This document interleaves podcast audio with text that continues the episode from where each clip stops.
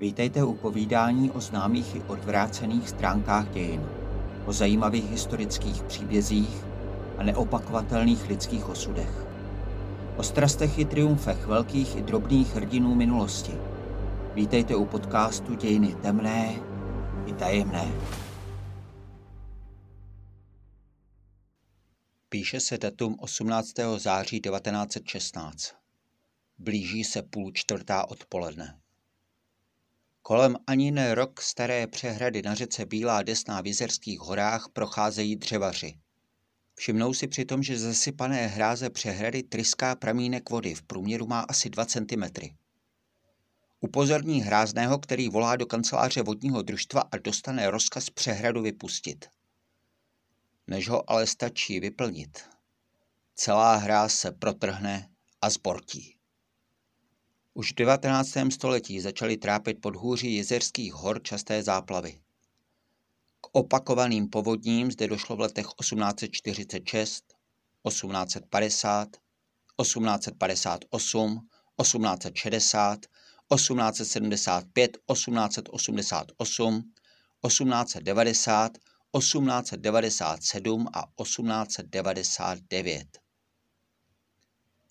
přičemž povodeň z července 1897 byla ta nejhorší. Silně pršet tehdy začalo 17. července. O necelé dva týdny později byla zkáza dokonána. Povodeň zatopila část Liberce a způsobila obrovské škody v povodí jezery a Nisy, které jen v Čechách přesáhly 9,5 milionu rakouských korun. Na české straně Nisy tehdy zahynulo podle historických pramenů 120 lidí.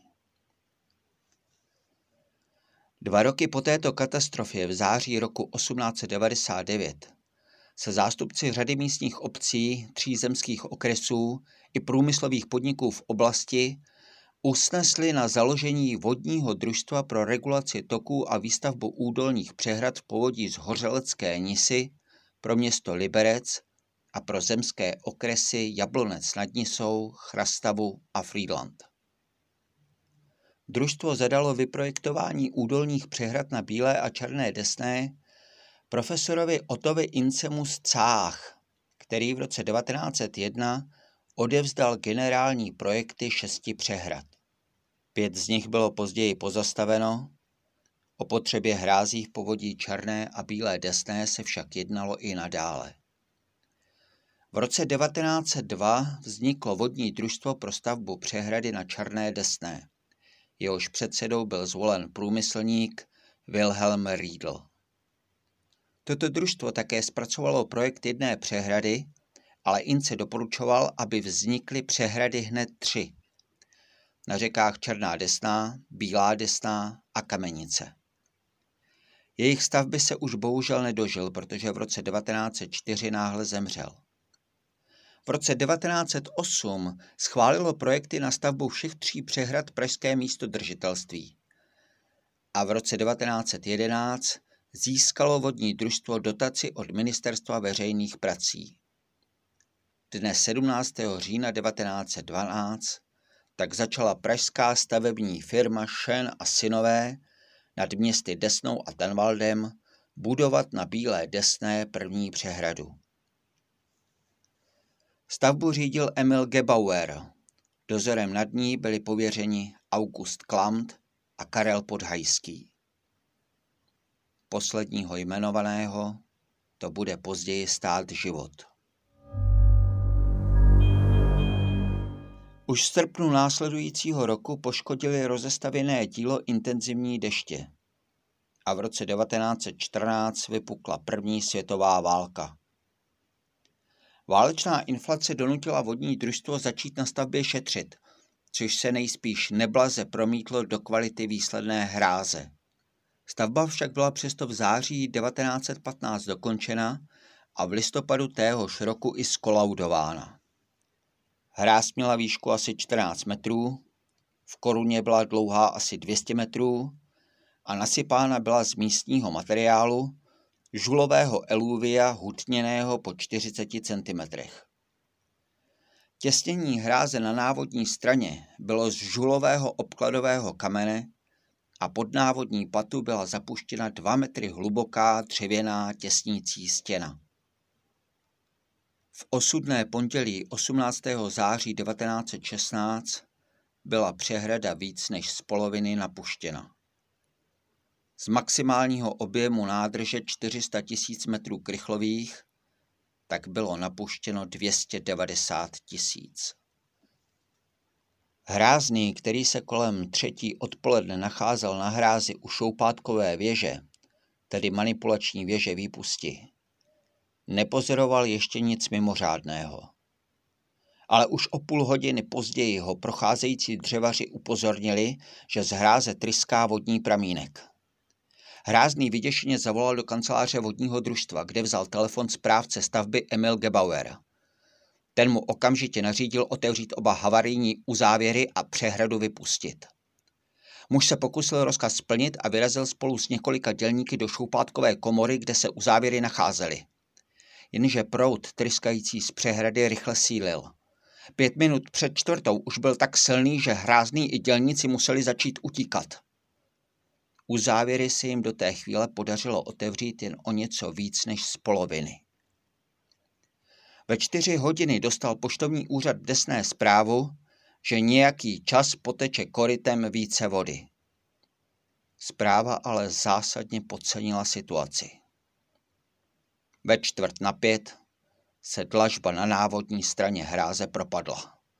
V tutéž dobu do obce pod přehradou dorazila zpráva. Alarmujte hasiče. Hráz se protrhla. Před tři čtvrtě na pět se dlažba propadla až ke dnu. Zbyla jen vrchní část koruny hráze, která tak vytvořila most. I ten se během několika okamžiků zřítil do spěněného divokého proudu.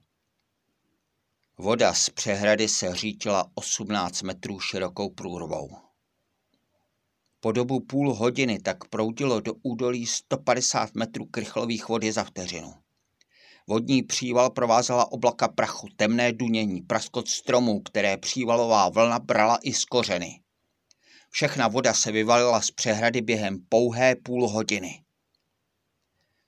Jako první padla běsnícímu živlu za oběť panská pila. Zde si voda vyžádala první lidský život, protože na pile se v době katastrofy nacházela v té době jako jediný člověk 12-letá dcera majitele. Vlna navíc smetla složené dřevo o objemu 5000 plnometrů. Korytem říčky se tak hnaly nejen balvany a kmeny stromů, ale i klády spily působící jako strašlivé beranidlo. Byla to právě tato kulatina, která zmnohonásobila sílu, s jakou příval udeřil na desnou. Dokonale zaskočení lidé začali utíkat do okolních skrání, ale zdaleka ne všichni to stihli. Rychle se ženoucí příval smetl v údolí pod přehradou okamžitě domy i továrny a hnal se dál. Následky byly děsivé.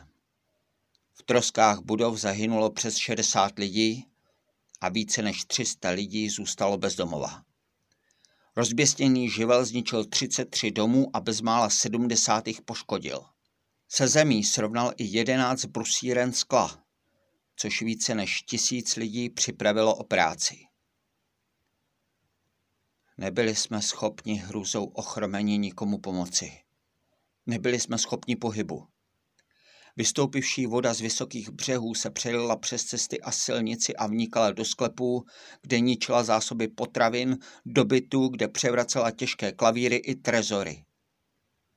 Vzpomínal očitý svědek katastrofy v publikaci zvané Protržení přehrady na Bílé desné dne 18. září válečného roku 1916. Ještě v Tanvaldu byla povodeň schopná strhnout kůlny, zaplavit sklepy a ničit tovární vybavení. Projevila se dokonce i v 60 kilometrů vzdálené Mladé Boleslavy, kde zvedla hladinu řeky Jezery o 20 cm. Nejméně jeden život si katastrofa vyžádala ještě dodatečně. Když se o ní dozvěděl inženýr a CK dvorní rada Karel Podhajský, který na stavbě přehrady vykonával vrchní státní dozor, spáchal sebevraždu a zastřelil se. Právní posouzení případů a určení odpovědnosti trvalo neobvykle dlouho. Státní zastupitelství obžalovalo už v roce 1917 Wilhelma Riedla co by zástupce investora, Emila Gebauera jako stavby vedoucího a Augusta Klamta co by zodpovědného za dozor. Druhý dozorce Podhajský byl v té době už po smrti. Krajský soud v Liberci ale zprostil všechny tři obžalované v březnu roku 1923 viny. Státní zastupitelství se odvolalo a nový rozsudek shledal v lednu 1925 Klamta a Gebauera vinnými. Oba se rovněž odvolali, ale jejich odvolání bylo zamítnuto. Odpor proti rozsudku vedl i Riedl. Ten se však jeho zvrácení již nedožil, protože v listopadu roku 1929 zemřel květnu roku 1931 nařídil nejvyšší soud v Brně zrušení rozsudků a obnovu řízení. A konečně 29. září 1932, 16 let po katastrofě a 15 let po zahájení soudního sporu, zrušil okresní soud v Tanvaldě žalobu proti Klamtovi i Gebauerovi a zamítnutím odvolání veřejného žalobce celý spor definitivně ukončil. Komplexní kritickou analýzu příčin havárie vypracoval už v roce 1917 Antonín Smrčka. V projektu i v provedení prací vyjmenoval celou řadu nedostatků. Nedostatečnou šířku hráze, nevhodný těsnící materiál, který málo těsnil, špatné umístění výpustné věže, chybné založení výpustné štoly na pilotový rošt kvůli němuž si hráz a výpustná štola rozdílně sedaly, takže v těle se hráze vznikly příčné trhliny, nedostatečné zhutňování ukládané zeminy a další. Žádné z těchto pochybení neoznačil za hlavní příčinu, ale uvedl, že ke katastrofě vedl jejich souhrn. Smrčkova teorie byla dlouho uznávána za platnou. Až v roce 1996 si spochybnil výzkum, který u příležitosti 80. výročí protržení hráze provedla společnost stavební geologie geotechnika, zabývající se geotechnickou problematikou vodních děl v Jezerských horách. Podle tohoto výzkumu nebylo prvotní příčinou protržení přehrady nedbalé zpracování nevhodného a příliš propustného materiálu tělesa hráze, ale vnitřní eroze podhrází v jejím podloží a eroze vlastní hráze a výpustní štoly. Zásadním problémem bylo prosakování vody v propustném štěrkovém podloží hráze. Ta byla navíc velmi úzká a voda tak měla velmi krátkou průsakovou dráhu. Do střední části štoly, proto již při nízkých hladinách napouštění začala trhlinami v betonu jejich stěn vnikat voda. Tím se ještě víc zkrátila průsaková dráha přibližně na polovinu a rychlost a erozní síla vody pronikající ze spoda do tělesa hráze byla nepřijatelně velká uváděl Alexander Rozsypal z firmy stavební geologie Geotechnika. Příčinou havárie tak podle firmy bylo to, že před samotným zahájením staveb neproběhl dostatečný geotechnický průzkum. To vedlo k základním chybám v projektu. V současnosti tvoří ruiny někdejší přehrady s dochovanou šoupátkovou věží, vyhledávanou turistickou atrakci. V roce 2016 u příležitosti z tého výročí katastrofy navštívili toto místo tisíce lidí. U dalšího dílu podcastu Dějiny temné i tajemné se těší naslyšenou Jaroslav Krutka.